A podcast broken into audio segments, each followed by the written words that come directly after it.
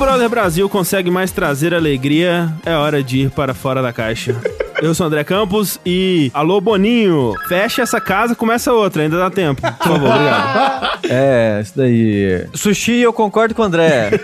É, Rafael Kina e I, I, U, E, O. Tarzan ama Jane. Eu não sei do que você tá Ah, É falando. do que o Rafa vai falar. Ah, tá. hoje. Tem macaco no Rafa. Tem hoje. macaco no Rafa. é piolho que chama. Só que eles são pequenininhos, macaquinhos pequenininhos. É, que o Tengu é Carol com K ou sem K? É Jaque pra tombar o nome dela. Ah, entendi. Caralho, velho. Eu queria falar uma que nem Bial, quando ele mandava a galera embora. Vem pra cá, Carol com K. E eu sou o Matheus. Perfeito. Pois é, sejam bem-vindos. Estamos começando mais um episódio do Fora da Caixa, esse podcast que a gente fala de tudo que não são joguinhos de videogame aqui no Jogabilidade. Esse podcast que agora é mensal, porque ele alterna aí com o Rejack, que é o nosso reduto para falar de animes, mas sempre também com aquele bloquinho no final pra gente poder continuar a saga de Tengumaru aí pelos mares do Novo Mundo, na verdade. Pois é. Então, a gente vai comentar sobre coisas que a gente assistiu, coisas que a gente consumiu aí nessa última quinzena. Lembrando que tudo isso aqui acontece desde 2015, graças a você aí que contribui nas nossas campanhas, no Patreon, no Padrinho, no PicPay, com o seu sub na Twitch, com o valor que você puder aí, né? Então, a partir de um real você já está fazendo toda a diferença. Se você quiser participar dos nossos grupos secretos aí, a partir de 15 reais ou com o sub na Twitch, você tem acesso aos grupos do Discord e do Facebook, onde você vai poder escutar o nosso podcast bônus e ter acesso a uma comunidade maravilhosa que joga joguinhos, Assiste Gundam. assiste Gundam junto, né? E dentre outras coisas. Então, agradecemos a todo mundo que contribui. E agradecemos também a presença de Matheus Joyboy aqui com a gente. Ah, seus lindos! Lindos! Eu que agradeço pelo convite, velho. Me chamem que eu rasgo minha agenda por vocês. que fique claro! Matheus, você que inclusive participou do último DLC Cedilha que a gente gravou aí, que vai estar no- nos nossos grupos secretos. Então fica aí, ó. Se você quer mais Matheus no jogabilidade, tem lá, ó. Exclusivo pra quem contribui com a gente. Falamos de salgadinhos, falamos de gostosuras diversas. Gulocrimes. Gulocrimes, é. Mas o Matheus, ele não fala só de gulocrimes pela internet, né, Matheus? Onde que as pessoas podem te encontrar por aí? Então, galera, todas as minhas redes são Matheus Joyboy, Twitter, Instagram, Twitch, YouTube também. No YouTube eu tenho um canal que fala exclusivamente de animes e mangá chamado All Blue há mais de 8 anos. E agora estou enveredando pelo ramo das séries e filmes que eu sempre tive vontade de falar no canal Matheus Joyboy. Estamos falando de WandaVision, novas imagens do Mortal Kombat que saíram. O Matheus, da última vez que você participou do Fora da Caixa com a gente, que eu acho que. Foi presencial ou não? Não, já era. já foi na quarentena já. Já foi na quarentena, né? Mas da última vez que você participou, a gente prometeu que quando saísse o capítulo 1000 de One Piece, né? A gente te chamaria aqui de volta pra gente comentar sobre ele. Já passou um tempo, né? Agora já É. tá no 1002, né? Não saiu 1003 ainda não, né? É, o 1003 tá pra sair agora, hoje, enfim, é, tá pra sair.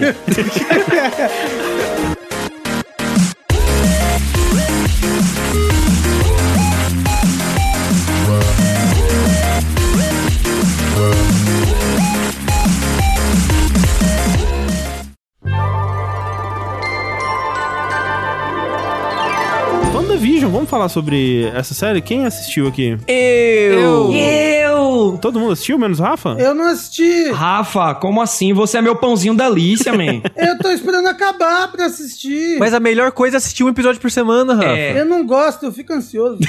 Você fica ansioso porque você se alimenta de ansiedade dessa maneira, assistindo tudo de uma vez, Rafa. E de comida. Mas assim, eu gosto bastante desse formato dessas séries do Disney Plus, né? Do Mandalorian, do WandaVision agora, que não é o binge watch, né? Não é soltar tudo de uma vez. Menorzinho. Menorzinho, episódios mais curtos, né? De 30, 40 no máximo Que minutos. delícia uma série com episódio de meia hora. Meu Deus do céu, que coisa maravilhosa. Gostoso demais. Nossa. Então esses dois pontos aí, né? Porque o episódio é curtinho, 25 minutos se você tira os créditos, e de semana em semana você vai vendo um, pô, o assunto vai rendendo durante, sei lá, dois meses. Exato. Você prefere assim também, Matheus? Demais. Assim, como criador de conteúdo, principalmente porque facilita, né? É, eu né? não consigo maratonar a série e a gente sabe que pra criar conteúdo tem que ser veloz. E aí eu não curto muito ser veloz, então isso é massa. Sim, sim. A gente tava até comentando, acho que numa live, né? Mas é tipo, sei lá, Dark, né? Sai a temporada, aí tem, sei lá, 10, 13 episódios de uma hora cada, de uma vez ali, né? E isso é muito intimidador, velho. Pra mim, assim, caralho. E pensar que um dos meus aspectos favoritos de consumir mídia, assistir séries, ver filmes e tudo mais, é pra depois conversar sobre e consumir conteúdo sobre, né? Ver pessoas discutindo sobre, ouvir podcasts sobre. E pensar que num caso de Dark, por exemplo, eu só vou conseguir ter isso depois que eu ver tudo, né? Porque não vai ter uma discussão sobre um episódio. Não vai ter um. Ah, aqui é essa discussão sobre o primeiro episódio da terceira temporada de Dark. Não vai ter, vai ter a discussão sobre tudo, né? Como se fosse um grande episodião de 13 horas. A não ser que seja tipo que nem o que o Corra faz com minha primeira vez. Que ele assiste um episódio, discute. Um episódio, discute. É, mas ele não tá assistindo junto do lançamento, vamos dizer, né? Ele Então, tá não. fazendo no ritmo dele. A maioria, a grande esmagadora maioria dos produtores de conteúdo vão ter que fazer de tudo de uma vez, né? Porque é assim que as pessoas estão consumindo. E eu, sinceramente, não é o jeito que eu gosto de assistir as paradas, assim. Sem falar que, desse jeito, eu sinto que a parada fica menos tempo comigo Uhum. quando eu assisto tudo de uma vez, né? Assisto uma temporada de 10 episódios de uma vez. Eu sinto que eu não tenho tempo de digerir aquilo. Ela passa por mim, sabe? Eu assisti, ela passou por mim, ela não ficou comigo. E quando é um episódio por semana e dá tempo de você pensar sobre aquilo, de conversar com outras pessoas, de teorizar sobre o que vai acontecer, nossa, é muito mais divertido. Eu, apesar de não estar participando da discussão do WandaVision, né? Que ele tem alguns mistérios, a série, né? Eu não tô assistindo vídeos ou participando de comunidades de discussão, nada do tipo. Só como consumidor base, assim, eu já acho muito mais saboroso,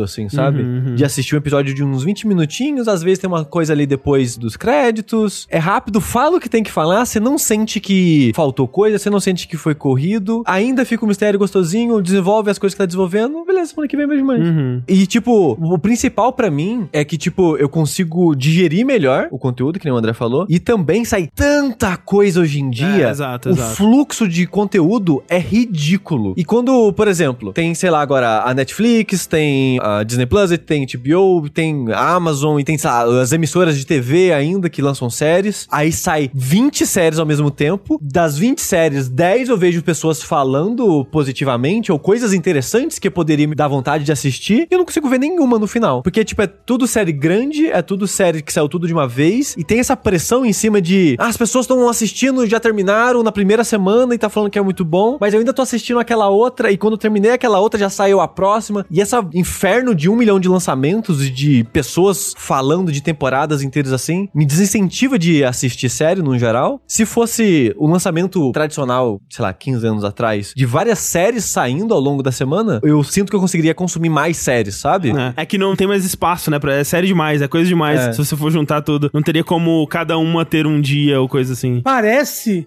uma conversa de duas senhoras de 50 anos. Mas essas novelas hoje em dia saem tudo de uma vez. Na minha época, em que eu vi uma novela por dia depois do jornal, que era bom. Mas, ô, Rafa- Não, tô falando que vocês estão errados. Imagina, mas que vocês são velhos. Vocês É, são. no meu tempo que era bom, Rafa. No final você pode ter as duas coisas. Pode, é. Porque se ela sai um episódiozinho por semana, nossa, eu senti muita falta disso no The Witcher, por exemplo, que eu adoro. Leio os livros, já joguei os jogos e Sim. tal, tava no hype, só que morreu o assunto no instante. Queria estar falando mais sobre aquilo. E um dia vai estar lá todos os episódios de uma Exato. vez, velho, pra uma nova galera que vai chegar. Esse formato é claramente superior, né? Porque pra quem quer fazer binge, consegue esperar e fazer o binge. E pra quem gosta de acompanhar toda semana, consumindo e conversando sobre cada um dos episódios, também consegue fazer isso. Claramente superior a isso, também tá exagerando.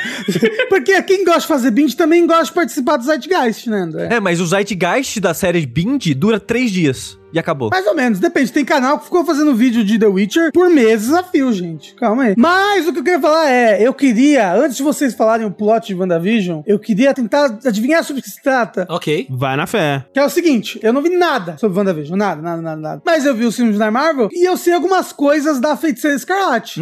E eu vi o trailer de WandaVision, eu vi, eu vi o trailer. Eu vi alguma coisa, tipo, ela parecendo que ela tá num- numa sitcom dos anos 60, assim. Sim. Sabe, uma tipo, Dina é um gênio. Uhum. E pessoas assim postando meme na internet, tipo, a Wanda não sei lá o que, e aí alguém apagando a realidade. Alguma coisa assim. Porque a internet é isso, né? Você não pode bobear que você toma na sua cara. O negócio é, O Visão morreu. O Visão morre no final do fato. Vingadores 3. Vingador 2, não? Não, 3. O É quando ele é o criado Ultron. no Ultron. Ah, eu confundi o boneco, desculpa.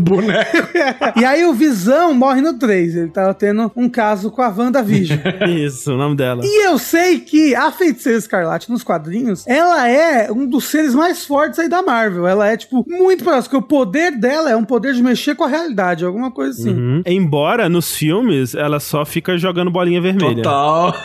Ela usa várias luzes, linda, maravilhosa, o cabelo fica lindo. Isso. E aí, então, o que eu acho é, o Visão morreu, ela ficou tão lelé das ideias, depois de um tempo, que ela usou os poderes pra ter a realidade e trazer de volta à vida. E só que ela tá fazendo uma realidade muito louca. É isso que eu acho que é a série. Tá, fica aí o chute do Rafa. Matheus, conta pra gente então qual que é a pegada do WandaVision. Sem spoiler ou com spoiler? Sem spoiler? Sem spoilers, ué. Tá passando ainda? É, sem spoilers. Quando a gente se depara com a série, ela tá dentro de um sitcom vivendo uma vida ideal com visão. Uhum. Só que aí as coisas começam a ficar estranhas. Visão nota, um vizinho nota. Que é, é o filho do Visão, né? O vizinho. Caralho, ó, vou roubar. Vou mandar essa no próximo vídeo de WandaVision, velho. E aí as coisas estão estranhas e é isso, velho. Tem algo de errado aqui. O que é que tá acontecendo? É, tipo, eu acho que a gente pode falar de eventos que acontecem até o terceiro episódio, vai. Até porque o quarto episódio é, tipo, revelado e explicado. Exato, exato. É, eu queria dizer que a internet, antes de mais nada, é a internet. Opa. Quando saiu o primeiro episódio, que acho que saiu o primeiro e o dois juntos, né? Eu só via, WandaVision é incrível, melhor série que eu já vi na minha vida, que genial, uau. Aí do outro lado, odiei essa série, que negócio horrível, que lixo, muito chato. Nossa. Só a Marvel lixo pra fazer essa série lixo. Ah, Marvel lixo. Cadê o Zack Snyder pra salvar WandaVision? E é tipo assim, os três primeiros episódios tem o gimmickzinho que são baseados em sitcoms antigas, né? Cada episódio baseado de uma época, né? Anos 50, 60, 70. Então o ritmo da série principal, do episódio ali, é muito na pegada da referência que eles estão fazendo. Tipo, eles trazem até a- aquela atriz que é de sitcom do The Dead Seventh Show e de fazer sitcoms e tal. Então, tipo, traz atores e atrizes que faziam sitcoms antigos, trazem tropes, o tipo de história, narrativa, situações. É muito inspirado nas coisas daquela época. Pode ser muito legal pela referência, se achar divertido isso, mas o ritmo não é. Eu não gostei tanto assim, sabe? Eu achei divertido de assistir, interessante, mas os três primeiros episódios não me pegaram, assim, sabe? Eu fui seguindo pela. Ok, eventualmente coisas irão acontecer pra contextualizar e revelar melhor o que tá acontecendo aqui. Mas a dinâmica das sitcoms, assim, não me pegou tanto. É, eu acho que, pra mim, eu queria dizer o quão incrivelmente foda é que eles conseguiram pegar esses dois personagens e fazer isso com eles, assim. Ah, Tipo, não, sim, isso é. Pegar esses dois personagens dessa série de filmes, assim, e ter a liberdade de fazer literalmente três episódios de sitcom com esses três personagens, assim. E, e canônico que provavelmente vai acarretar É, alguma consequência pro universo cinemático. Exatamente. E eles foram bem inteligentes colocando os dois primeiros episódios pra sair de uma vez, porque no último muda, né? O preto e Isso. branco fica colorido, Technicolor, cores saturadas. Então, muito bacana isso, velho. Eu, assim, se coubesse a mim, eu acho que eu faria os dois primeiros episódios de sitcom e o quarto já seria o próximo, sabe? Eu condensaria esses três primeiros episódios em dois, talvez, e aí o quarto já seria esse. mostrando o que aquilo tava levando. Porque, assim, não me incomodou, porque, como eu falei, os episódios são curtos e ele tá o tempo todo te mostrando que tem alguma coisa por baixo. Tipo, ele tá fazendo essas ceninhas de sitcom, né, clássicas, com esse senso de humor bobo e a pegada é como se fosse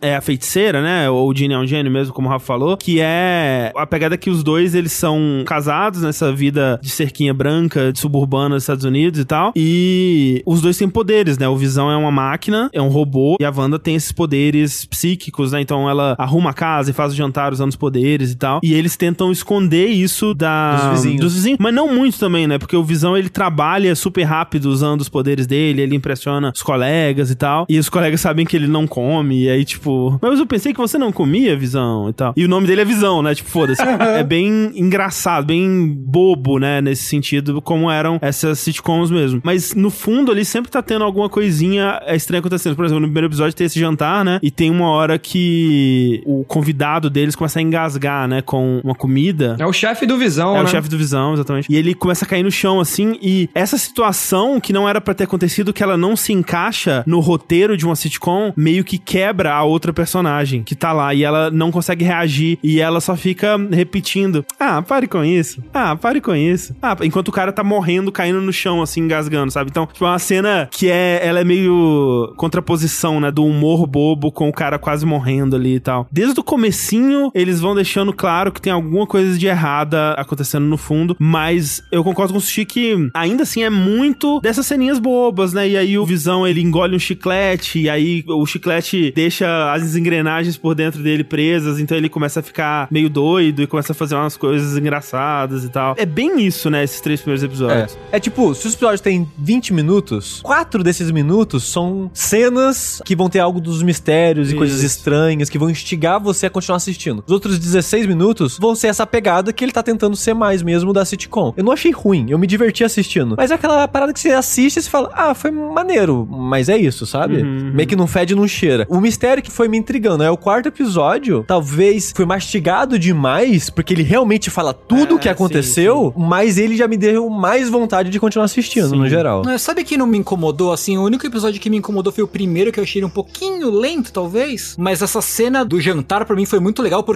como o André falou, ele dá uma quebrada, e, tipo, e é como se a Wanda quebrasse o personagem, né? Uhum, isso. Também, né? Tipo, ela age de forma diferente e tal, e o Visão age de forma diferente. E aí, essa cena meio que me deixou num estado de tensão pros próximos episódios, tipo, ok, vai dar uma merda porque... eh, Eu não sei se é porque eu vi os três primeiros episódios de uma vez só, que eu não senti todo esse peso, mas também tem um aspecto de que existe uma história de X-Men e Vingadores Hum. que é muito parecida com o plot dessa série. Uma história antiga. Ela mistura X-Men e Vingadores, ela meio que engloba todo o universo Marvel, quase, se não me falha a memória. E eu pensando, caralho, vai dar muita merda, vai dar. Então, talvez por eu ter esse contexto, Uhum. eu fiquei muito tenso. Que tem vários momentos, né, que tipo, ah, o Visão engasga com um chiclete, começa a fazer merda, Uhum. a fazer coisas paranormais. E aí a Wanda vai tentando esconder. Então, talvez por ter esse background, eu fiquei investido por causa da tensão, de saber que a qualquer momento poderia dar uma merda. Sim. Mas eu vou concordar com o Sushi, porque no quarto episódio, tipo, realmente, né? É eles explicando, tipo, é um infodump mastigadaço, assim, tintim por tintim. É tipo, voltando em cenas do primeiro episódio pra falar, olha, foi isso que aconteceu aqui, né? É, então a galera falou, caralho, é o melhor episódio até agora. Tipo, não, gente, é só uma exposição e tal, tá tudo bem, não precisa emocionar também. É recap, episódio de recap. Não, assim, eu gostei. Eu acho o melhor episódio, assim, pra mim é. Dos quatro, pra mim é o meu favorito. Concordo com esse problema, também senti esse problema da exposição exagerada, mas o que eu gostei nele é que eu estou investido, né, no universo cinemático da Marvel. Eu assisti quase todos os, sei lá quantos centenas de filmes que saíram aí. Eu gostei demais de como que eles fecharam, né, tipo, com o Guerra Infinita, né, e tudo mais. E eu acabei me apegando muito a esses personagens. Então, assim, tudo bem que a Wanda, principalmente, é um personagem que foi muito mal utilizado e eu gosto demais que ela tá tendo essa oportunidade, né, pra desenvolver. Mas eu não sabia o quanto que eles iriam referenciar e ligar com os eventos dos filmes, né? Tipo, por estar se passando nesse universo de série de TV, seria muito fácil eles encaixarem isso como um spin-off, né? Alguma coisa bem distante. A história toda ser nesse mundinho meio que de É, faz exato, de conta né? e depois não ter consequência. Ou então até fazer como outras séries, as séries da Netflix, da Marvel, por exemplo, faziam, que, tipo no Demolidor, que, ah, os eventos de Nova York, eles citavam assim, ou então falavam, referenciavam o Capitão América num episódio e tal, mas era isso, né? Nunca ligava as histórias. E aqui eu fiquei impressionado com a especificidade de eventos que são citados e coisas e personagens, né? É, o quarto trazem. cita direto, né? O último é o Vingadores. Exato, exatamente. É, no Guerra Infinita e o Ultimato também. né? exatamente, É exatamente. impressionante, porque a Marvel faz o que quer agora. Eu sinto assim, como se a gente tivesse no estacionamento, imagina um estacionamento, e aí tem um carrinho da DC Comics procurando uma vaga e tá tudo lotado de carro da Marvel, velho. tipo, virou uma grife, tá ligado? Pra eles fazerem um sitcom na primeira série deles. E eu acho que é por isso até que eles foram muito expositivos nesse quarto episódio, porque aqui e ali eles vão precisar pra galera não se perder de vez, já que você tem que ver 20 filmes Sim. pra tá entendendo, pra tá querendo engrenar naquela história de WandaVision. E eu me pergunto também o que é que tá acontecendo com o corpo do Visão, né? Que tipo, o que é o Visão? Porque a gente debateu aqui, né, que ele morreu no finalzinho do Guerra Infinita, e aí eu fico pensando que pode ser uma coisa bem macabra, né? Ou então, acho que foi no Guerra Infinita mesmo, né, antes dele morrer, a Shuri tava fazendo um backup dele. Eu não sei se Wanda invadiu o Wakanda, pegou aquele backup e fez um Visão na visão dela, né? O WandaVision, afinal. Eu não sei se essa é a teoria que o Tengu tem, mas eu tenho uma teoria que eu não vou falar aqui, talvez possa ser spoiler, não sei. Mas eu acho que essa série vai ter uma consequência, que o final dela vai ser estupim pra um filme. Eu acho É, também. se pá, se pá. Não só pra um filme, pro próximo arco, digamos assim, dos filmes. É, e que vai ligar com o X-Men. Então, o negócio é, agora a Marvel tem X-Men nas mãos. Como é que ela vai encaixar X-Men nesse mesmo MCU? A Wanda ela não tem uma relação com o Magneto, alguma coisa É assim? filha. É filha do Ela é Magneto? filha do Magneto. Só que agora acho que não vai ser mais. Eu não sei como é Ah, que eles vão talvez fazer. eles até consigam, não sei. Eu acho que, assim, eu fico pensando, né, que eles estão com 700 séries anunciadas aí já e... São 14 séries e 9 filmes. 14 com o Tales of Wakanda, que foi anunciado recentemente agora, esses últimos dias, né? Que o- o Ryan Coogler vai ser diretor... Tem um contrato com a Marvel por mais 5 anos, incluindo aí o Pantera Negra 2 e essa série Tales of Wakanda. Sim, tem do Thor, a série do Thor, série do Loki. É, a do Loki, né? A do Loki parece que vai ser muito legal, né? Que mostra ele num... É tipo uma agência de viagem do tempo. Uma agência. É, uma agência que cuida de problemas no tempo, um negócio assim, né? E é de novo, é uma cena que acontece num filme Isso. que termina em aberto, que vai virar uma série, sabe? É, Exato, é- a exato. maneira que eles estão costurando isso é muito louca. Então eu, eu acho bem interessante. Vamos ver como é que vai ser no, no fundo, mas por enquanto eu tô achando bem promissor. Fico mais animado com as séries que com os filmes, na verdade. É porque série, pô, ela invade sua casa. Porque, velho, você. Pra chamar alguém pro cinema já é um rolê muito mais complexo. Em casa, pô, apertei o play aqui e tô vendo a série.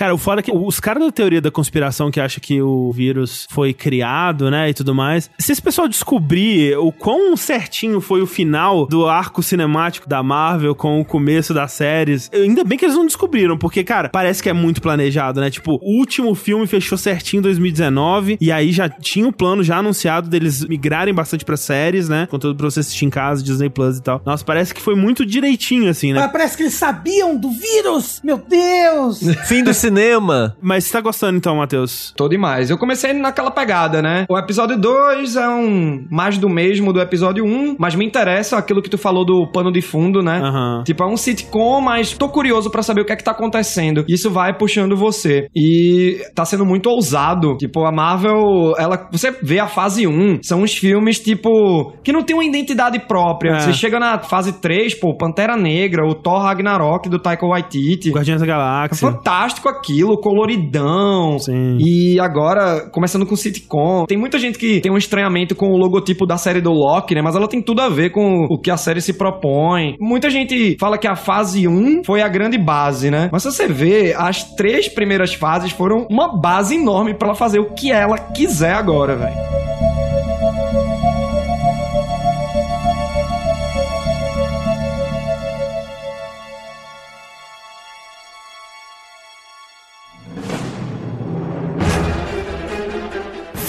Universos cinematográficos, eu quero falar aqui da nova mania do momento, a mania do jovem. O que, que o jovem faz hoje em dia? O jovem sai de casa, na pandemia, um erro. Ele sai de casa e ele procura um lagarto e um macaco e bota os dois pra brigar e aposta na internet, na twitch.tv barra jogabilidade. Kong vs Godzilla, lançou o trailer, a internet tá agora brigando no Twitter. Ah, meu Deus, Kong muito melhor, ah, Godzilla muito melhor, blá blá blá. O negócio é que Kong vs Godzilla é uma continuação, não, né? Não é um filme, filme 1. Ele é uma continuação do Uma continuação.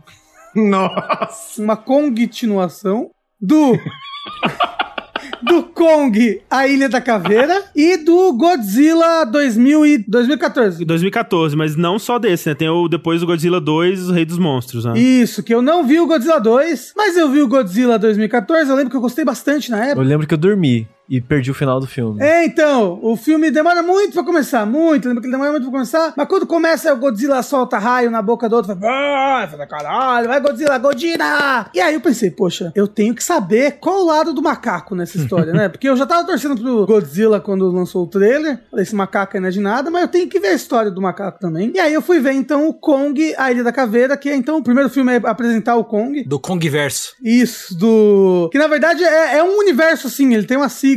É o universo dos monstros, né? Uma coisa assim, né? É isso, monstros do cinema. Monstros muito lá. loucos, MML. Isso, MML, monstros muito loucos. E é muito ruim. Nossa, é muito Você não gostou? ruim. Nossa, é muito ruim. É, o King Kong do Peter Jackson dá um pau, velho. Nossa, o King Kong do Peter Jackson come esse filme. E olha que o King Kong do Peter Jackson tem muita besteirada, tem uns efeitos especial ruim pra caralho. Tem mesmo. Mas o King Kong do Peter Jackson come esse filme com farofa no café da manhã. Nossa, eu gosto tanto dele. André, primeiro, acho que uma das piores aberturas da história do cinema. Que coisa, que coisa cafona. Que negócio brega, não tem nada a ver, nossa. Eu não lembro. Que assim, tá o pessoal lá, tá brigando, Segunda Guerra Mundial, pião, pião, pião, avião, cai o avião na praia, pan. Aí cai o outro avião na praia, é um avião, um é americano, outro é japonês, eita. Aí o moço sai do avião americano, aí sai o japonês do avião japonês. Aí o avião japonês, o moço, ele é japonês, né? Então o que, que ele faz? Ele tira uma katana, pshim, Aí o moço vai lá, o americano, pega uma arma, pá, pá, pá, pá, pá, dá vários tiros nele. Ô, Tengu, deixa eu te falar uma coisa, que você que é um especialista em cultura, né, em artefatos japoneses de guerra. Aham, aham. É, o moço vai dar uma katanada no outro, pá, dá uma katanada. Positivo. Ele pega e ele segura a katana assim, com as duas mãos assim, e o outro fica, ah, Ai. ah, tentando, e ele segura assim a katana, ah, e ele só machuca o dedo só um pouquinho. Ah, legal. Tipo, eu acho, na minha opinião, o dedo dele tinha que ter voado todos pra longe. Não é uma faquinha de rocambole, é uma katana. Aí aparece um macaco gigante. Ah, eles. Uou. Caralho! Aí foca no olho do macaco. Aí corta. Guerra do Vietnã. Os Estados Unidos estão saindo da guerra. E aí, um cientista, ele vai lá num ministro e fala assim: É, eu preciso de dinheiro e uma equipe, porque tem essa ilha aqui. Essa ilha é muito louca que ninguém nunca viu. E lá deve ter monstros gigantes. Aí ele manda, tipo, um fax lá pro exército, pro pessoal que tá saindo do Vietnã, né? Pro, pro Samuel Jackson. Fala: Ó, tem que escoltar essa pessoa ali. E você vê que o Samuel Jackson tá muito triste porque acabou a guerra. Você vai contar o filme inteiro? É, isso que eu falar. Precisa falar do filme todo? Não, calma aí, calma, um pouquinho. Eu preciso porque é muito ruim, calma. Tem coisas ruins do filme. Tem Samuel Jackson fazendo um papel de militar doidão que acabou a guerra, ele queria que a guerra continuasse, ele tá muito puto, muito triste porque os Estados Unidos não perdeu. Isso é ruim? É ruim. É Ok. ruim porque é tosco demais. Mas é real? Você sabe que é verdade, Não, né? é.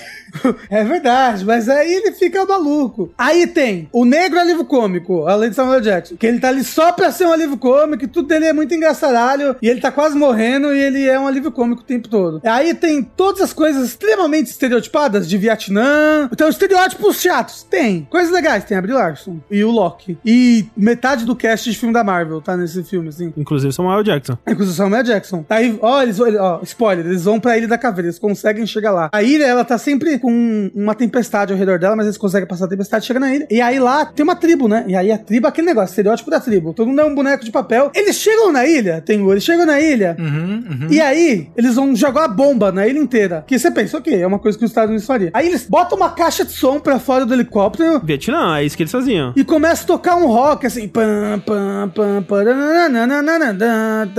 Enquanto eles bombardeiam a ilha toda. Taran, pam, pam, pam, pam. Apocalipse Now, já viu? E aí fica mostrando assim, a explosão no óculos do Samuel Jackson, e é muito louco. Aí o macaco chega e bate em todo mundo, porque ó, filho da puta tá jogando bomba na floresta. Aí o Samuel Jackson fica puto. Fala, caralho, macaco, porra, velho. O que, que eu fiz pra você? Ah, o filme não acontece nada, todo mundo morre. Eu queria Ah, pedir desculpa às pessoas que estão assistindo esse bloco, tomaram spoiler do filme inteiro aqui, só porque o Rafa julgou o filme ser ruim. Não assiste o filme. Não assiste, não. Assiste, eu diria pra assistir. O filme tem muito mais coisas do que o Rafa contou. Ele não. não É, estragou o Rafa não filme. falou nada, na verdade. Ele só É. falou, ah, Samuel Jackson, aí eles aquilo, aí tudo ruim. Ou seja, eu não contei o filme todo. Você que tá. Não, de fato não contou. Eu não acho que o Rafa estragou o filme, não. Eu acho que é um filme bonito. Nossa, ele é um. Nossa, não! Que que cê- Meu Deus, do, do que que você tá falando? As cores, a fotografia é bonita. Exato. É isso que eu tô falando, acabei de falar. Tá, Se não fosse o fato de que é tudo uma tela verde vagabunda. E aí, eu queria falar um spoiler aqui, por favor. Ah, mas já falou que todo mundo morre, vai falar o quê agora? Não, não, não, não falei que todo mundo morre. Você falou com essas palavras? Foi hipérbole, foi um exagero. Ah, vou falar um spoiler do final do filme, beleza? Beleza. No final do filme, ó, quem não quiser ouvir, não ouve. No final do filme, chega uma agência e fala assim, pros dois protagonistas aqui que estão lá: Olha, essa aqui é a agência dos monstros. A gente vê os monstros tudo, ó. Esses monstros tudo aqui sempre existiram, blá blá blá. A gente é a agência do governo que vê os monstros. Mas no começo do filme, todo o plot era: o moço, que era um moço do governo, queria provar que existiam monstros. Por isso que ele foi pedir ajuda. Não, mas é, é tipo MIB, sabe? É uma agência secreta dentro do governo mesmo. Então por que, o governo tá dando dinheiro pra achar monstro que não pra quem é dessa agência, entendeu? Pra um, um cara, um cientista qualquer. Por que, que não deu dinheiro pra agência ir lá na ilha? É, não sei. Você entende o que eu tô falando? Não faz sentido eles já saberem de monstros, sendo que o plot todo do começo era, eles estão tentando descobrir se monstros existem. E aí chega no final do filme tem uma agência que já sabia dos monstro tudo. É o final do filme é o Samuel. Jackson chegando e convidando ele pra entrar nos Vingadores, entendeu? É isso, é isso. É. É o final do filme. O que liga com o plot do segundo filme do Godzilla, que também é muito sobre esses monstros que sempre existiram e tudo mais. Ô, Tengu, Oi. você que é um moço que entende de monstro gigante. Entendo. Sou um deles, inclusive. Que, que monstro gigante você gostaria que tivesse nesse universo? Cara, não sei. Você já tem o Godzilla? Porra, tá bom Godzilla, né? Ultraman. Pô, Ultraman ia ser foda. Vai ter o Ultraman do Hideaki Anno, né? Agora. É verdade, é verdade. Não mostra pro Rafa porque tem CG ruim. Aí tem CG ruim, não pode ser bom o filme. Aí não pode, não pode. Mas quem sabe não tem um crossover aí, King Kong, Godzilla e Ultraman. Porra, seria da hora. Mas assim, o Ultraman ganhou, né? Às vezes ele ganha, às vezes ele perde. Ah, mas o Ultraman tem tipo Super Mega Blaster poderes, não é? É, mas o Ultraman só pode ficar ativo por 3 minutos. Ah, é? É. Essa eu não sabia. É, tipo o pessoal que usa Viagra.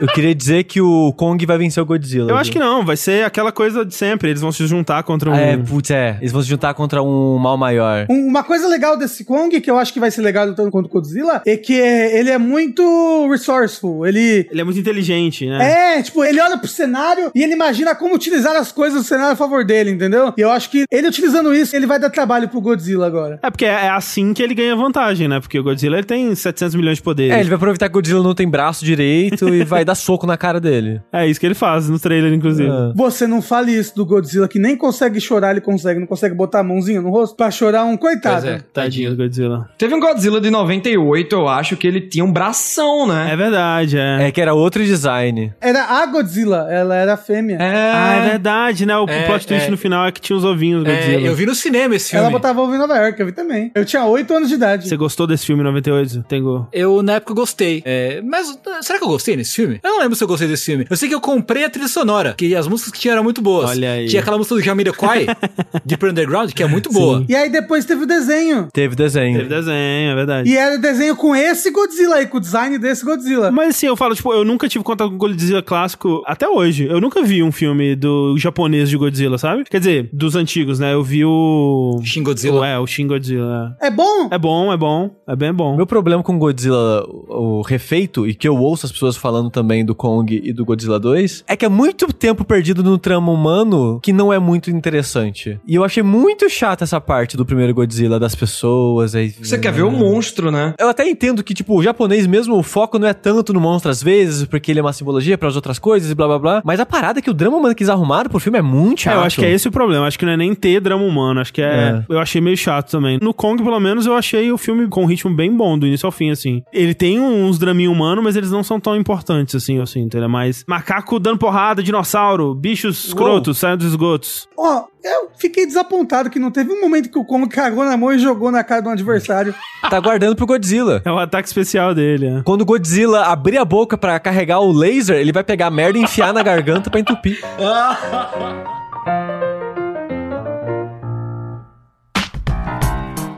Falando de mistérios que a gente falou no WandaVision, falando de universos cinemáticos, como a gente falou aí um pouquinho também nos dois blocos anteriores, eu vou falar de uma animação que ela criou o próprio universo, ela encerrou o próprio universo planejado, coisa rara pra uma animação americana, que já é antiga, que é Gravity Falls. Alguém aqui assistiu Gravity Falls? Não. Eu vi a primeira temporada. É, Eu acho que eu vi a primeira também. Eu assisti uns três episódios só. Eu acho que eu comecei a segunda, talvez, mas a primeira com certeza eu vi até o final. E é muito bom, inclusive. Eu tô bem por fora, assim, do cenário das animações, dos cartoons aí. Então, quando eu comecei a ver ele, eu até fiquei, tipo, onde que ele tá na timeline da evolução dos cartoons ali do começo de 2010, aquele salto ali, tipo, 2009, 2010, 2011, que foi, tipo... Adventure Time. Adventure Time, exato. O Gumball, essa nova leva que trouxe uma nova pegada pras animações. Onde que ele tava nisso, né? Tem até um episódio que tem a irmã, que eu já explico a, a dinâmica, né? Mas a irmã dos irmãos gêmeos. Todo episódio, isso eu acho maravilhoso, ela tá com um moletom diferente. E tem um episódio que ela tá com uma roupa rosa com uma estrela amarela no meio. E eu, nossa, será que o Steven já tinha saído na época e é uma referência? Steven? Não. Steven Universe não tinha saído ainda. E isso me deixou curioso, tipo, "Ah, onde que as coisas se encaixam? E o Gravity Falls, a animação foi encabeçada pelo Alex Hurst, que curiosamente você pensa, ele foi fazer muita coisa depois de Gravity Falls. Gravity Falls acabou em 2016. O que, que ele fez? Nada. Ele não fez mais nada. Ah, tá curtindo o dinheiro, né? Tá curtindo a fama. Ah, sim. O Dinheiro, sucesso. fama, eu não sei, porque é curioso que ele escreveu, ele roteirizou duas animações antes do Gravity Falls. Ele fez aquele. Ai, é um estranho pra caramba que eu não conhecia até agora, mas aparentemente é bem famoso. Flapjack. Flapjack, exatamente. Nossa, eu amo Flapjack, velho. Ele era um dos roteiristas do Flapjack. Entre a equipe de pessoas que passaram por lá, tinha o cara de Adventure Time e tinha o cara do. É apenas um show. Então, tipo, eu sinto que foi aí que começou a brincadeira. Que tava essa galera toda junta e cada um saiu pra fazer uma animação que foi ser muito impactante, reverente na época, assim. E ele foi fazer depois um. É uma mistura de peixe com adolescente. Peixe com adolescente, adolescente, uma parada assim. Foda-se, uma animação qualquer. E depois ele foi fazer Gravity Falls, lá em 2012, terminando em 2013, com uma ideia meio que fazendo muito sentido pra época, que é, vamos atrás, eu acho que não era essa ideia dele exatamente, mas é um sentimento muito, vamos atrás do sucesso de Lost. Que Lost acabou em 2010. E depois que Lost acabou, saiu muita série correndo atrás do fenômeno que foi Lost, né? Dos mistérios e de criar comunidade, e de ter ARG, e de ter esse burburinho entre os episódios, mantendo a série viva de episódio em episódio. E nada que eu vi sobre Gravity Falls diz que ele foi atrás disso, mas era muito um sentimento disso, e num momento onde muitas séries estavam indo atrás disso, né? 2012 ainda. Que a parada é: tem esses dois irmãos gêmeos, a Mabel e o Deep, que eles têm um tio-avô, que é dessa cidade Gravity Falls, e tava no verão americano, que é férias da escola. Os pais dele falam: Ah, vai lá passar férias de escola com seu tio-avô. E eles vão. E a série é isso. E ela foi planejada já de cara pra ter um número X de episódios, com acontecimentos certinhos, com começo e meio e fim, já tudo planejado. Então ela é uma série de mistério que, diferente de Lost, que foi improvisando ao longo do tempo e foi dando errado, muitas vezes por causa disso, que a pessoa criava um, um meio que uma ideia, um pedaço da história. Na temporada seguinte, essa pessoa saiu da equipe de roteiristas. Então essa já é meio que um mistério já fechadinho, certinho, nessa cidade que é muito inspirada em Twin Peaks também. Que é essa cidade do interior, que acho que é no Oregon, mas é muito parecido com Twin Peaks, que é Washington, que fica lá naquele canto dos Estados Unidos, já com a divisa do Canadá, que é muita floresta, esse clima bem rural, assim, afastado da civilização. Uma parada, um clima também muito próximo do que o Steve King coloca nas obras dele, né? Essas cidades pequenas do interior, afastada de tudo, onde tem muitas coisas estranhas acontecendo e o resto do mundo não fica sabendo. E a parada é que tem esses dois irmãos e o Deep, no primeiro episódio, eles encontram um diário. Um diário que lista várias criaturas sobrenaturais e acontecimentos e mistérios. Só que eles não sabem o que é aquilo. Eles não sabem se aquilo é real, se é mentira ou não. Até que a irmã dele, que tá ali na adolescência, ali seus, acho que 13 anos, com o maior fogo da idade possível, ela se apaixona por qualquer menino que aparece. E no primeiro episódio, ela se apaixona por um emozinho gótico, que é o desenho igual de um zumbi desse diário. E ele fala, é um zumbi. Esse diário tá certo. No final, era gnomos empilhados num casaco, formando um emo que parecia um zumbi. Mas ele tem esse contato com o sobrenatural, né? Aí eles lidam com os gnomos, afastam os gnomos da irmã dele. É basicamente essa pegada da animação, que é episódios monstro da semana, com monstros que vão estar nesse diário, com uma leve história continuando entre esses episódios, que é o mistério do diário, o mistério da, da cidade em si, né? Porque tem esse um milhão de coisas acontecendo, mas ninguém fala disso. Ninguém Reconhece. reconhece exato a existência desses monstros, dessas criaturas, desses acontecimentos. Que porra que tá acontecendo nessa cidade, sabe? Mas é, esse sentimento ele vai crescendo, né? Você não tem ele de cara no primeiro episódio, porque é um, um evento isolado, né? E conforme coisas vão acontecendo e coisas vão espalhando pro resto da cidade, esse sentimento vai crescendo. E na primeira temporada que você assistiu, né, Tengu? Aham. Ela é a mais episódica, assim. Na segunda temporada, meio que tipo, oh, beleza, a gente tem que encerrar essa história. E ela começa a ser mais linear. Ela começa a ter mais consequências. E é muito bizarra. Que eu acho que vocês assistem mais animações que eu, tipo Gumball, sei lá, Adventure Time. Eu não assisti nenhuma das animações mais modernas, assim. Só assisti Steven Universe. Você devia assistir Gumball. Só todo mundo aqui desse podcast devia assistir Gumball. Eu acho que de todas essas, a minha favorita é Gumball. Eu nunca vi Gumball. Eu nunca vi também. Gumball é muito bom, muito engraçado e muito inteligente, moderno, assim, pro nosso tempo. Eu não sei, então, o quão próximo vocês estão do desenvolvimento, né, da produção das animações, mas eu tava vendo, quando eu fui ver a data de lançamento pra poder falar aqui, eu fiquei em choque que ela só tem duas temporadas, cada uma de 20 episódios. Saiu em 2012 e acabou em 2016. Eu não sei o que acontece, que eu, eu achei que era algo de Gravity Falls, e eu, de curiosidade, fui ver outras animações, e aparentemente é mega comum em animações isso de sair um episódio por mês. Mas aí... o, o Steven Universe era isso aí também, né? É, é, agora que você falou a verdade, o Steve Universe também teve muito isso de esse mês tem um episódio, episódio. Aí tem dois meses sem. Aí no outro mês tem dois. Isso, Aí tem mais é. um mês sem. Eu acho uma estrutura bizarríssima. É esquisito, é. Porque, tipo, por exemplo, a primeira temporada do Gravity Falls foi quase toda meio que dois episódios por mês. Então, meio que um a cada duas semanas. O que já é uma estrutura meio estranha. Aí, a segunda temporada do Gravity Falls, ela começa meio que nesse esquema de dois por mês. Aí, ele tem um episódio que eu tô, que é tipo, sei lá, um 9 ou 10 da segunda temporada, que é na metade dela, que acontece uma parada que fala, beleza, agora, do começo ao fim, vai ser essa história. Vai meio que parar de ter monstro da semana e a gente vai seguir a linha principal até encerrar. É muito triste, porque tem esse episódio que é um mega cliffhanger, fica três meses sem. Tem um episódio, fica dois meses sem. E vai indo assim, quebrando, quebrando, quebrando, até chegar, tipo, 2016, três anos depois, tem um episódio de uma hora e encerra. Que o último episódio tem uma hora, é tipo um filme. Eu lembro, eu tinha ah, amigos meus que estavam acompanhando na época enquanto saía, deles ficarem nessa de. Saiu o episódio novo. E agora, né? Quando que vai vir o próximo? É o fã de Berserk, é o fã É. de Hunter x Hunter. É, Hunter o fã x de Hunter x Hunter, com certeza. É. Mas é interessante que ele tem esse mistério meio que no fundinho da série e ele brinca com a comunidade que tem muitas coisas de criptografia espalhada pela animação. Então, tipo, nos créditos de todo episódio, tem sempre meio que uma ceninha final animada ali, curtinha de alguns segundos, enquanto passa os nomes embaixo. E sempre vai passar uma mensagem criptografada. Às vezes vários números, às vezes letras embaralhadas. E ele não fala pras pessoas o que você tem que fazer com aquilo. A comunidade que foi tendo que descobrir que porra é essa. Ah, nossa, se a gente usar o método tal de criptografia, a gente vai descobrir que é uma frase tal. Nossa, no meio do episódio tem um frame que tem um desenho de uma chave com uma palavra escrita. Que porra é essa? O que, que a gente faz com isso? Aí na segunda temporada começa a ter um frame que pisca, que é uma página do diário, cheia de criptografia também. Então, tipo, ele é cheio dessas brincadeirinhas de mistérios e dicas de coisas que vão vir a acontecer, de grupos que vão vir a aparecer através da simbologia desses códigos, que, tipo, você não precisa entrar nisso pra entender a história, se divertir com a história, mas ao mesmo tempo é muito divertido você cair nisso. Que, tipo, como eu tô assistindo já muitos anos depois, eu vou na wiki do Gravity Falls e tem uma wiki pra cada episódio. E a quantidade de coisa que as pessoas escrevem por episódio. As pessoas. É, é, assim, é meio doentio. Que as pessoas pegam. Ah, o, lá, o André é um personagem dessa história. Ah, o André apareceu no fundo tomando chá. Aí eles marcam na trivia. O André apareceu tomando chá. E isso será assunto repetido por três frames no episódio tal da segunda temporada que a pessoa gosta de chá. E era um clone, porque todo mundo sabe que o André não toma chá. Yeah! É muito louco que eles têm, tipo, meio que a plot do episódio. Aí tem a parte de trivias, que são as curiosidades do universo. E tem a parte da criptografia e dos mistérios, assim. E é muita informação. E eu deixei, sei lá, acumulei uns seis episódios, assim. E ontem, ah, tipo, ah, vamos dar uma olhada aqui na Wiki. E puta, eu fiquei, tipo, acho uns 40 minutos pra ver informação de uns seis episódios. É, tipo, é muita coisa. As pessoas vão muito a fundo. Que eu acho que na época que tava saindo era algo muito novo. Isso da continuidade tão específica em animação assim. Porque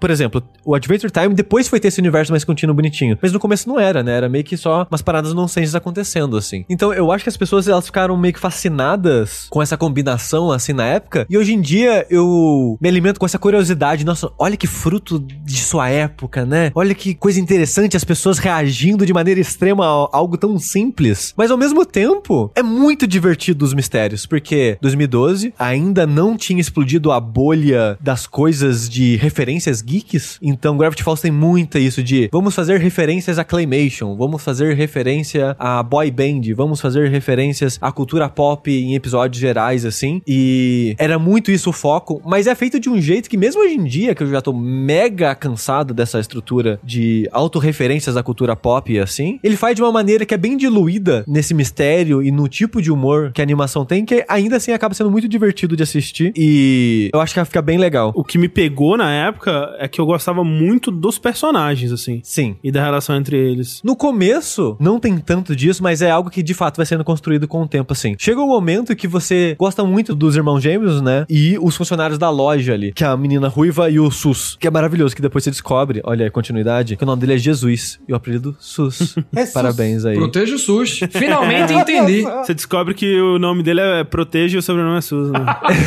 E o tio avô, que eles abreviam pra versão em inglês pra Gruncle, Grand Uncle, em português ficou Tivô, parabéns Tivô. aí pra abreviação. Ele é o filho da puta golpista salafrário arrombado, mas ele tem um carisminha ali ó, que você fica, pô, ele é um filho da puta que é, mas é o meu filho da puta, sabe? Ele tá dando golpe, roubando, não roubando, mas passando a perna nas pessoas, mas porra, olha como é que ele é legal, engraçadinho. É, o arquétipo do bom bandido é algo que o Sushi gosta, então, porque ele também gosta do Reagan. É, e eu gosto do Lupin também. É verdade. Mas assim, ele é muito mais filho da puta que todos esses personagens.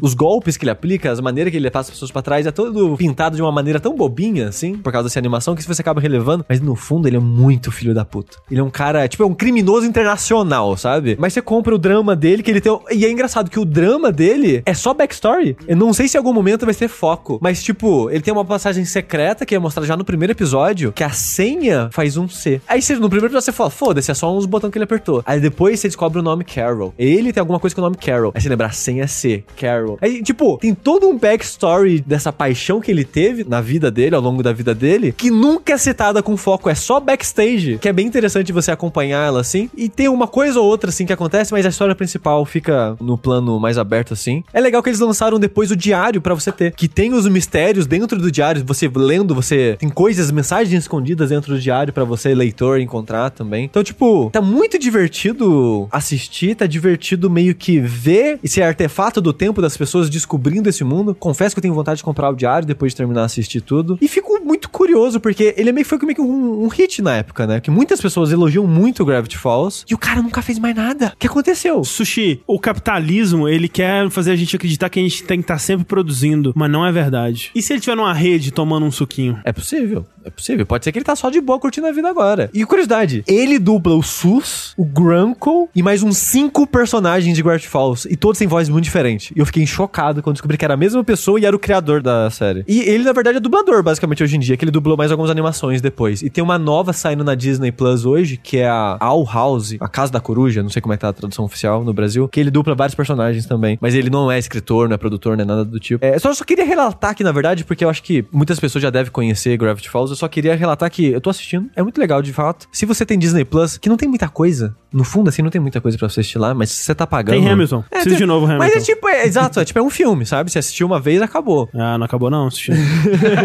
Eu vejo algumas pessoas perguntando no Twitter, porra, eu já vi Mandalorian, já vi WandaVision, o que eu faço com essa porra agora? O que que eu assisto? Assiste Nova Onda do Imperador. É, assiste Gravity Falls. Tá inteiro. A coisa ruim é que é dublado ou em inglês, não tem legenda em Ah, português. triste. Ah, triste. caralho, como assim? Que bosta é essa? Pois é. Aí o que, que eu tô fazendo? Eu tô assistindo dublado em inglês com closed captions em inglês, que não tem legenda em português. Que putaria é isso? Lelê. É porque desenho, eles acham que desenho só quem vai querer ver é criança, né? Desenho é coisa de criança, Rafa. Não venha discutir. Eu sempre tento preferir o idioma original sempre das dublagens de animações. Se fosse lá russo, eu vou assistir em russo. Se for francês, eu vou assistir em francês e por aí vai. Porque eu sempre acho que tem algo ali que fica na versão original da dublagem, que tinha a direção original. Sim, sim. Que meio que não traduz direto pras outras, né? Mas é isso, Gravity Falls é muito legal. E caia de cabeça nesse mundinho. Uou! Desvende esses mistérios.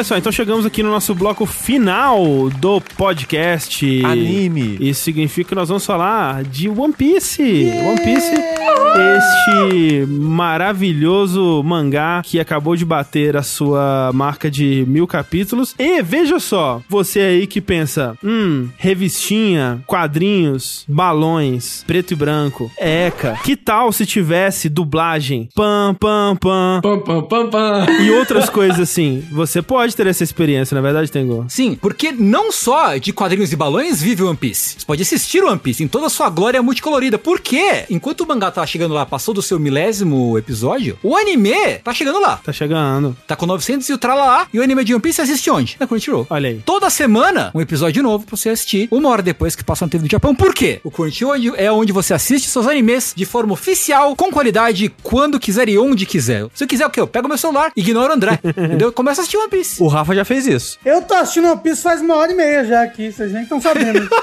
Você aí que talvez conheceu o One Piece em outros serviços de streaming, saiba que não precisa ficar esperando por episódios. quando o, o der na telha do senhor outro serviço de streaming soltar aí mais uma leva de episódios. Porque do 1 até o 900 e tralalá tem na Crunchyroll, na verdade. Exatamente. E você pode assistir onde? Como eu falei no celular, você pode assistir no seu PC, pode assistir em tablet, pode assistir no seu PS5 até. É verdade. No PS4, no PS5, no Chromecast, no Apple TV, no Rokubox também tem Crunchyroll. Mas não é só One Piece que tem. Não. Tem também um catalogaço. Catálogo imenso, gigante, gargantuano, que é de onde tiramos os animes que a gente assiste aqui no Rejack. Lembrando que o Rejack é o nosso podcast de anime, que é o nosso clube do livro, que a gente já gravou recentemente aqui, Mob, Mob Psycho, a gente gra- Gundam, Origin. Exato. A primeiro arco de Hunter x Hunter. E esse mês, fevereiro, vai ser o episódio de Sangatsu no Lion. Isso, vamos ver jovens jogando shogi e chorando bastante. Pois é. Mas quem não chora é quem tem Crunchyroll. Olha aí. Porque tem muita coisa pra assistir. E toda temporada, quando começa a temporada, o Crunchyroll pega quase todos os títulos novos pra você realmente não precisar ficar, ai meu Deus, queria ver isso. Tá lá, só ir lá, ligar, que vai ter. É, se você é um assinante premium da Crunchyroll, você tem acesso ao Simulcast, que é o que a gente falou, que é o episódio que sai ali é, novinho toda semana, logo depois que passa na TV do Japão, né? Uma hora depois. Animes dublados em português. Loucura, né? loucura. E com exclusividade da Crunchyroll, né? Por exemplo, a dublagem do Mob Psycho, né? Que a gente elogiou, inclusive no Rejack, é exclusiva da Crunchyroll. Você só vai conseguir ver Mob dublado lá. As duas temporadas. Pois é, e dublagens expressas, né, que saem quase junto com os episódios mais recentes, como é o caso do Jujutsu Kaisen, que a dublagem tá saindo quase junto aí dos episódios é, atualizados toda semana. Mas, você também pode assistir de graça, não precisa pagar. Não quer pagar, tudo bem. Você vai lá, assiste anime, assiste um comercialzinho ali no meio, não tem problema, tá lá, tá pago. Então, se essa proposta te apetece, você vai lá em got.cr barra jogabilidade, ou no post desse podcast, você vai ter lá o linkzinho pra você, o nosso linkzinho do Crunchyroll, pra você ir lá, criar sua conta e experimentar 14 dias do serviço premium de graça. Se vai lá, criou a conta, gostou? Dá um toque lá pra dona Crunchyroll, fala lá, ó, os meninos lá, falou de anime, o pirata que estica. Aquele menino do jogabilidade, ele fala bonito do anime, ele fala bonito do desenho, ele falou bonito, fiquei feliz. Ouvi o episódio do Menino Paranormal, gostei. Avisa lá pra senhora Crunchyroll, ela fica É. feliz. Eu vejo as pessoas, né, muita gente tweetando, vou criar uma conta aqui na Crunchyroll pra assistir Mob. Eu nem gosto de anime, mas eles me convenceram a assistir Mob. Fico feliz, dá um quentinho no coração. Então agora, dito tudo isso, vamos partir para esse bloco final, falar de One Piece aqui, e não teremos atualizações do checkpoint do Tengu, né? O Tengu ainda está lá nas imediações do começo de Dressrosa, né? Exatamente, estou ali ainda no Coliseu de Dressrosa. E Sushi ainda está perdido em terras aquáticas. Qual que era o arco que eu parei mesmo? Eu parei na briga. O último, o último episódio que eu vi foi a briga do Barba Negra com o Ace. Ah, ok, então peraí, isso é depois de Enes É, é, era o- essa pausa entre dois arcos que teve ali de alguns episódios. E esse episódio é o último dessa pausa. E eu parei antes de começar o próximo, que eu já esqueci qual que era o Entendi. próximo arco. Então, Tengu e e Sushi vão se retirar pra gente poder falar do mangá em seus mais recentes acontecimentos. Divirtam-se aí no, naquele país japonês. É isso aí, beijo pra vocês, gente, tchau. Beijo. Tchau. Tchau, tchau. Falou! Tchau. É Japão, gente, o nome do país japonês.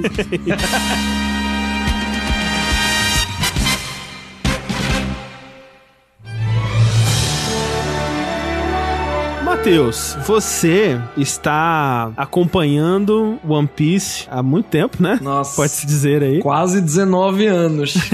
Meu Deus. E cobrindo, né, capítulo a capítulo em vídeo, pelo menos desde 2012, não é? É, setembro de 2012 chegou o primeiro vídeo. 24 de setembro de 2012. Meu Deus, isso é, é o que? É lá pelos 600, 700? 674 por aí. Foi o Doideira. finalzinho de Punk Hazard. Caraca, é, faz tempo, né? Muito. Como é que tava a expectativa? Assim, eu, eu tô perguntando, mas eu sei como é que tava, porque eu vi quase todos os seus vídeos de collabs, né, com a galera na expectativa pro episódio 1000. Eu vi vídeos de teorias e tudo mais, mas eu quero que você conte pro, né, pro nosso ouvinte, como é que tava essa expectativa pro 1000? O que, que você esperava que fosse acontecer? Como é que tava isso? Cara, eu, eu gosto muito de ser surpreendido pelo Oda, né? E aí eu tava, ok, eu não quero pensar muito no que é que vai acontecer. Tipo, quanto mais perto tava chegando, mais confuso eu ficava, porque você espera algo grandioso e o Oda fez isso, só que de um jeito sutil. Foi um capítulo mais poético sobre o personagem que carrega todas as mensagens de One Piece. É, Foi né? um capítulo que me deu muita esperança, mas eu tava assim, véi, eu acho que vai chegar Ruffy e Zoro encarando Kaido no topo do domo. E foi mais ou menos por aí, né? é, foi mais ou menos isso que aconteceu no episódio 1000, realmente. É que, tipo, eu, quando eu fiquei em dia com o mangá, tava. Logo que o Jimby aparece, né? Quando eles se juntam pra celebrar bebendo, aí eles falam: não, vamos deixar beber depois. Foi por ali que eu fiquei em dia, foi no começo, foi tipo abril de 2020, assim. Aí eu falei: não, vou esperar agora, vou deixar acumular bastante capítulo pra chegar no mil, assim. E foi bem isso que você falou, né? Tipo, eu, eu li tudo em uns dois dias, né? Esse pedaço que faltava, e esperando, mas pera, tá chegando no mil. E as coisas. é, o que, que vai acontecer? Porque não- ele não tá construindo pra nada, né? Tipo, ele ele tá organizando os players, né, desse arco aqui, ele tá fazendo aquilo que ele sempre faz, que é criar pequenas lutas aqui e colocar alguns personagens contra outros, né? Então ele, logo no começo, ele separa o Kaido e os Bainhas Vermelhas, com a Big Mom lá em cima, e aí começa com os Tobiropos, né, aparecerem, lutarem, com as lutas isoladas aqui e ali. Mas quando chegou, tipo, no 1998, 1999, eu tava muito confuso, tipo, o que que ele vai poder fazer, né? Eu lembro nessa época que muita gente tava teorizando que ia ser o fim de um mais um arco, né? Ia ser o fim de mais um ato, no caso, e o capítulo 1000 seria tipo Reverie, né? Seria outra olhada do que tá acontecendo fora de Wano, e aí teria uma grande revelação, ou que chegaria algum personagem muito impactante, né? Sei lá, o, o Shanks ia chegar e tal. Mas foi isso que aconteceu, né? Foi, eu acho que subverteu as expectativas nesse sentido, né? Todo mundo tava esperando ter um pouco de surpresa e de expectativas subvertidas, e ele, de certa forma, ele fez isso. Porque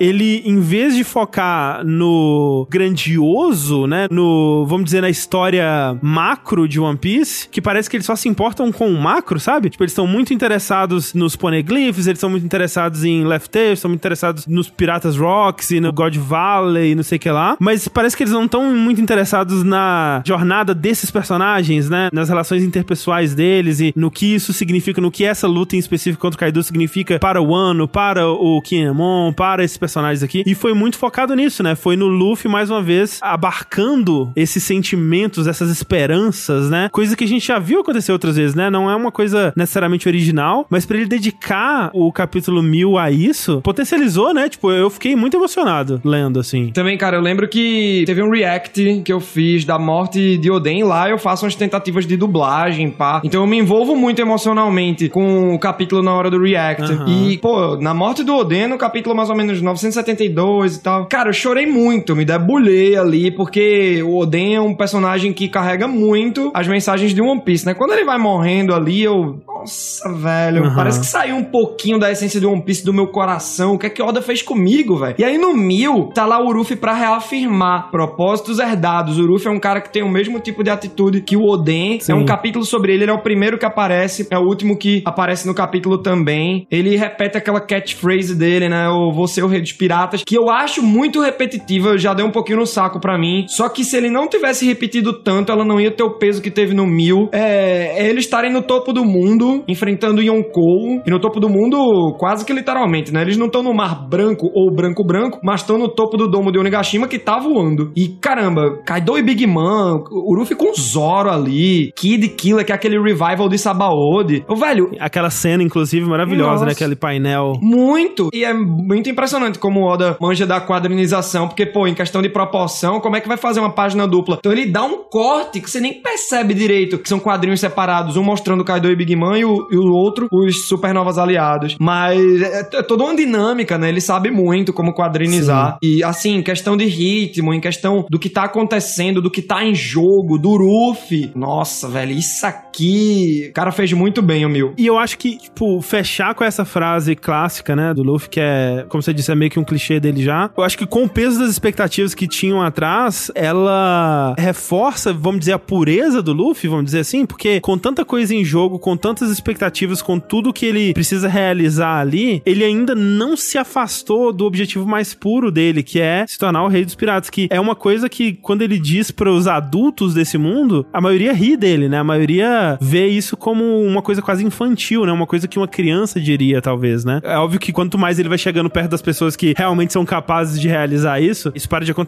né? Mas para as pessoas normais do mundo, né? Então, pro Luffy acaba sendo ainda o desejo de criança dele, né? Acaba sendo um desejo infantil que ele não se desapegou, né? Que é algo que se esperaria de um personagem quando ele vai crescendo e sendo a pureza dele sendo tirada pelo mundo e pelas coisas que ele vive, pelas derrotas e tal. E o Luffy passou por tudo isso, né? Ele passou por muita merda, ele teve a pureza dele testada, né? Vamos dizer assim, mas ele não perdeu aquilo, né? Ele ainda é aquele personagem, né? Que a gente viu lá no começo. Isso é muito forte também. É um dos meus ah, dos aspectos favoritos do Luffy, né? Como que a visão de mundo dele é simples, né? Mesmo com tudo que acontece, ele tem uma visão muito clara do que é certo, do que é errado, do que é preciso ser feito, de quem são os meus amigos, do que, que é bom, do que, que é mal. Ele não se deixa abalar, né? E, e eu gosto muito disso nele. Assim. O Ruffy, ele traduz muito aquela parada da trajetória de sucesso, que vai ter momento que você vai errar, você vai perder, você vai ter que retroceder, você vai dar uma volta, Aham. tipo, Impel Down, por exemplo. Vamos lá pegar o Ace, o Ace já saiu daqui. Então você vai dar uma volta pra poder ir acertando. Vai ter gente que vai passar na sua frente, como é o caso do Barba Negra, Sim. que, tipo, pegou uma vantagem, virou em Yonkou. Até desdenha do Ruffy, né, naquele entre atos de Wano, você ainda não tá preparado pra esse título de Yonkou que o Morgans noticiou aqui nos jornais e tal. Tudo vai acontecendo, mas o Ruffy tá muito certo, tá muito firme do que ele quer. Sim. E isso me traz muita alegria no personagem, sabe? E, tipo, por mais que seja repetitivo, ali no Mil, velho, é, teve todo esse clima, é exatamente o que tu disse. O Ruffy acreditando no sonho, você vê que ele não deixou de acreditar nesses mil capítulos, Exato, velho. É é. muita coisa, são mais de 20 anos de história. É muito difícil um mangaka, no caso o Eiichiro Oda, chegar nos quatro dígitos com a qualidade que, tipo, aumenta, porque as mensagens que ele mais quer comunicar, que no começo são sutis, estão ficando cada vez mais óbvias agora, né? Sim, com certeza. Você gostou, Rafa, do Mil? Eu gostei. Eu não tava com expectativas gigantescas pra ele, né? Mas eu admito que eu tava um pouquinho assim, tipo, o Luffy vai morrer! Não, mentira.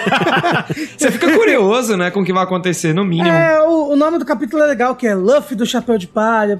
E admito que fazia tempo em que essa frase do Luffy, como é que é? Kaizoku, Oroanaru, Oroama, alguma coisa assim. Fazia tempo que essa frase do Luffy não me pegava, né? Porque é a coisa que o Luffy, o Luffy vai comprar pão na padaria, ele chega lá, ô, dá três pãozinhos e ó, eu vou me tornar o rei dos piratas. E aí o pessoal, eita, lá vem o menino doido. Mas dá, o primeiro que ele dá o socaço, né, no Kaido. Sim. Nossa, não, e a cena é muito boa, né? Que ele dá aquela parada do Goku, né? Que ele passa pelos dos Sim, dois, é assim. muito contra o Vegeta e Napa, né? Isso, isso. É, e aí ele dá um socaço, aí, tipo, ele machuca o Kaido e todo mundo fica, eita, machucou o Kaido. Aham. E aí ele fala, tipo, eu vou ser o homem que vai superar vocês e vamos tornar o rei dos piratas. E você fica, esse é o Luffy, realmente, caralho, esse é o Luffy. O Luffy é o Luffy, Sim. não tem pra ninguém, sabe? É legal a evolução do golpe também, né? Do Red Rock. Sim, sim. E esse capítulo tem coisa do Ace, né, mostrando... É, sim. pode crer. Mostrando a relação dele com o Yamato, né? O foda é que eu não li o capítulo 1001 e 1002, então eu não sei o que, que esse momento do Mil levou pra frente. O Luffy não morreu? Não morreu, mas Ainda. Ô, Matheus, Matheus, Matheus, deixa eu te contar aqui uma história. Oi, oi. Eu assisto One Piece, eu acompanho One Piece, desde que o anime tava entrando em Water 7. Quando chegou em Shabori Park, e aí depois blá blá blá blá blá, Time Skip, eu tinha um amigo que ele estava convencido, de pé junto, ele estava convencido. Total, de que o Luffy ia ter um filho. e a história do One Piece agora ia ser isso: ia ser o filho do Luffy. É Game of Assim, Thrones, né? É, não, e aí eu, e eu ficava, eu acho que não. E ele, não, eu tenho certeza absoluta, porque, ó, ele vai ter um filho com a boa Hancock, blá blá blá. Então eu tô aí esperando o filho do Luffy até agora. eu achei que ia nascer no capítulo 1000 ali, mas não nasceu. Eu tinha uma teoria também que era baseada naquela abertura do We Go, né? Que é a primeira abertura depois do time skip. Que tem aquela cena que mostra o Roger novo recebendo o chapéu. Aí ele passa o chapéu pro Shanks. Aí o Shanks passa o chapéu pro Luffy, né? E o Roger, quando ele é novo, ele tem um sorriso assim que parece muito o sorriso do Luffy. E eu achei, cara, o One Piece vai ser tipo um portal do tempo. E na verdade o Roger é o Luffy. É.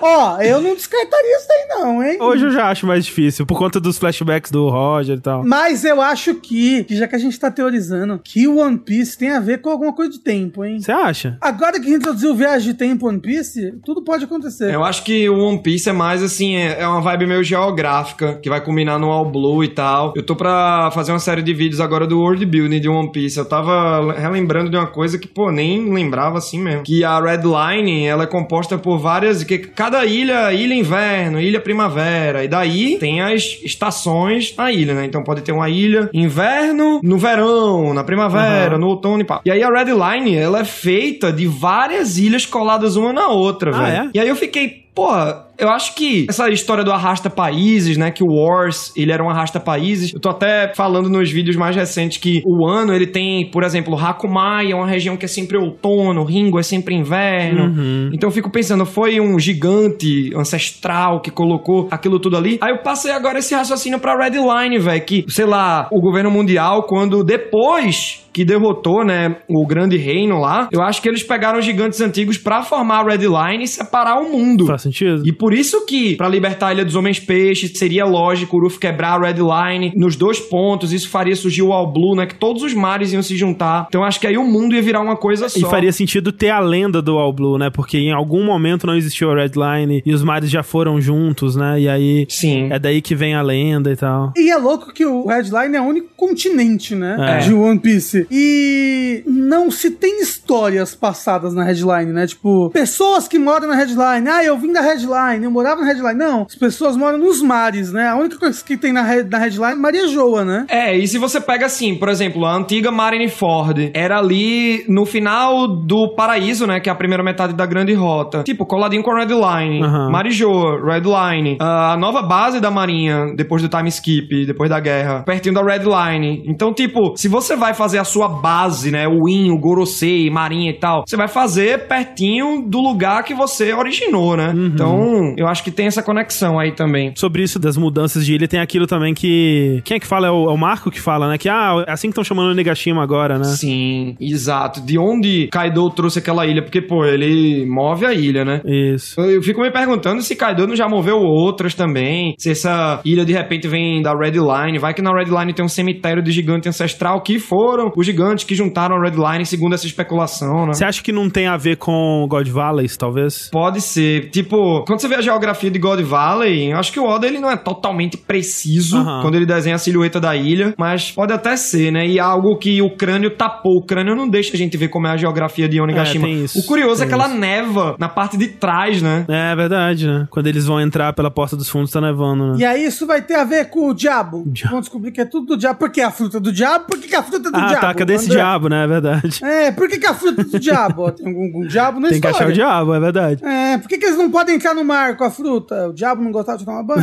Mas olha só, os dois outros capítulos, então agora eles estão começando a desenvolver essa luta, né? E até fazendo algo que eu sinto um pouco de falta, que é ataque combinado, assim, os personagens lutando juntos e se ajudando. Eu gosto bastante quando isso acontece, assim. E um foco no Zoro, né? Que acho que todo mundo tinha um pouco dessa expectativa de que o ano seria sobre o Zoro como é, Whole Cake foi sobre o Sanji, sabe? Meio que até agora, assim, ainda deve ter o quê? Uns 50 capítulos aí de Wano, talvez um pouco mais, não sei. Então, tipo, eu, eu fiquei um pouco decepcionado nesse sentido do quão pouco o Zoro fez parte da história principal, né? Mas aí tem o lance da Emma que ele recebeu e já tá começando a usar, né? E acho que no, foi no mais recente, né? Que ele deu aquele corte que cortou o chifre da caveira lá. Isso, nossa. E ali é sentida a presença de Oden, né? É, era sim. a espada dele. Tem toda essa história da Emma absorver o hack. E não é que a espada seja o grande destaque, é porque precisa ter um bom espadachim Sim, empunhando, sim. né? Mas é porque também é uma espada muito egoísta, né? Que quando você vai usar ela, você tem que falar. Ema, ema, cada um com seus Meu problemas. Deus né? do céu.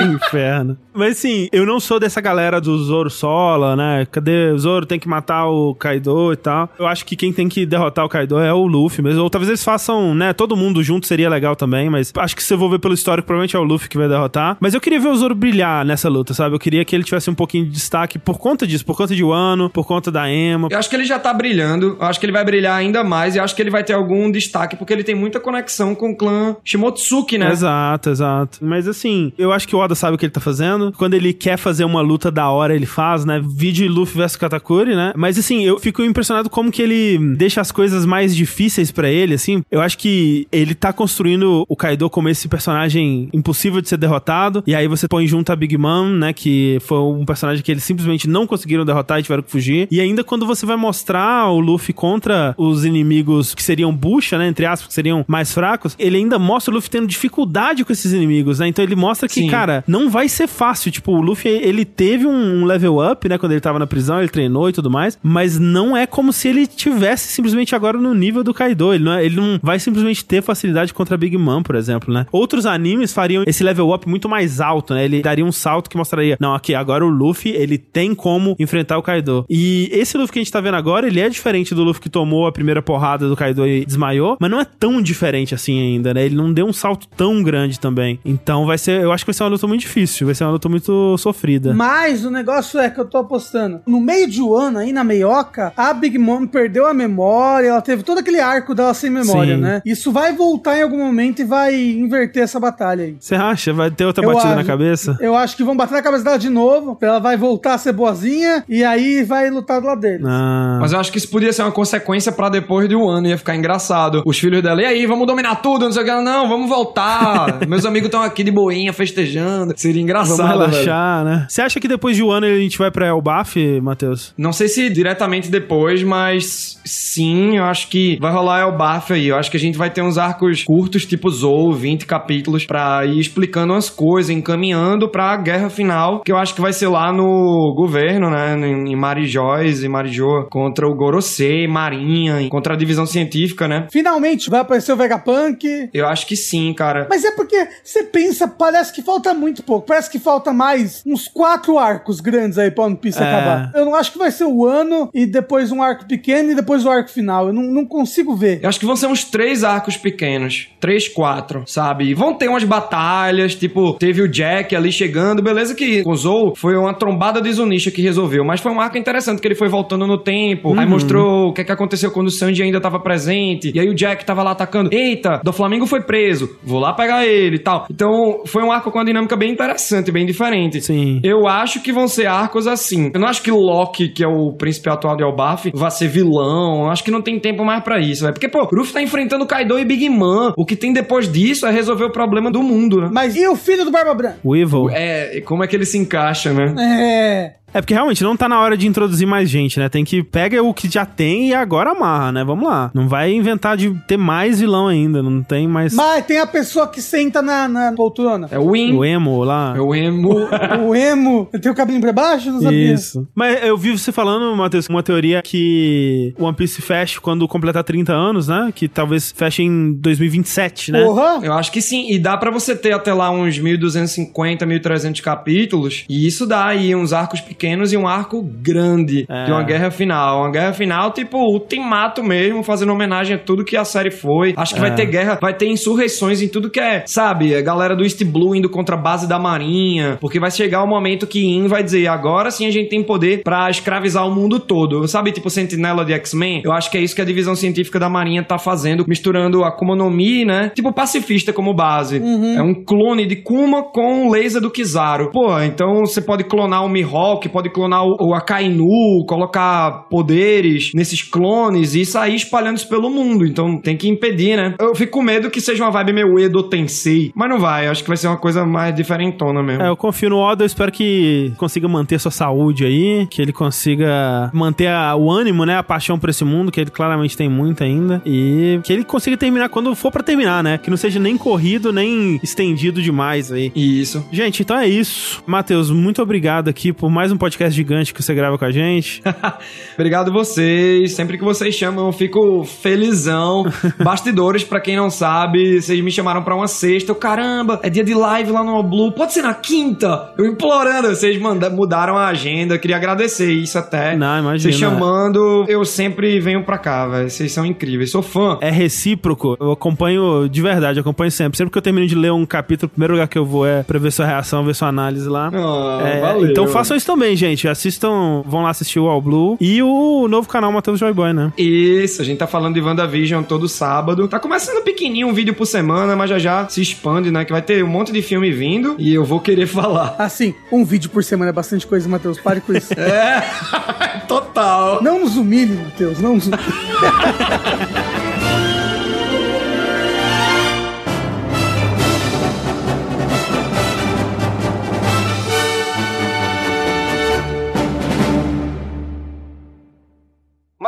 Eu, só uma pergunta aqui. Eu quero aproveitar que eu tô com vocês, meu irmão. Por favor. Liga da Justiça do Zack Snyder. Eu quero só ver a tristeza das pessoas que botaram fé nisso aí, cara. Pô, você quer me ver triste, André? eu tô botando fé, eu juro. Você é desses, você é desses, Não, você não tá Matheus. botando fé, não, Matheus. Não é possível. Não é possível, eu acredito nisso. Mas eu gosto do Snyder. Eu gosto não como ele gosta, tra... não. Gosta Tem duas não. coisas que eu gosto dele. Que, tipo, O Homem de Aço, até hoje, é um dos meus filmes preferidos de herói. Peraí, você tá falando do Homem de Aço com o Shaquille O'Neal? O Superman, Homem de Aço. Ah, tá. Nossa. eu- Este episódio foi editado por Sintonia Criativa.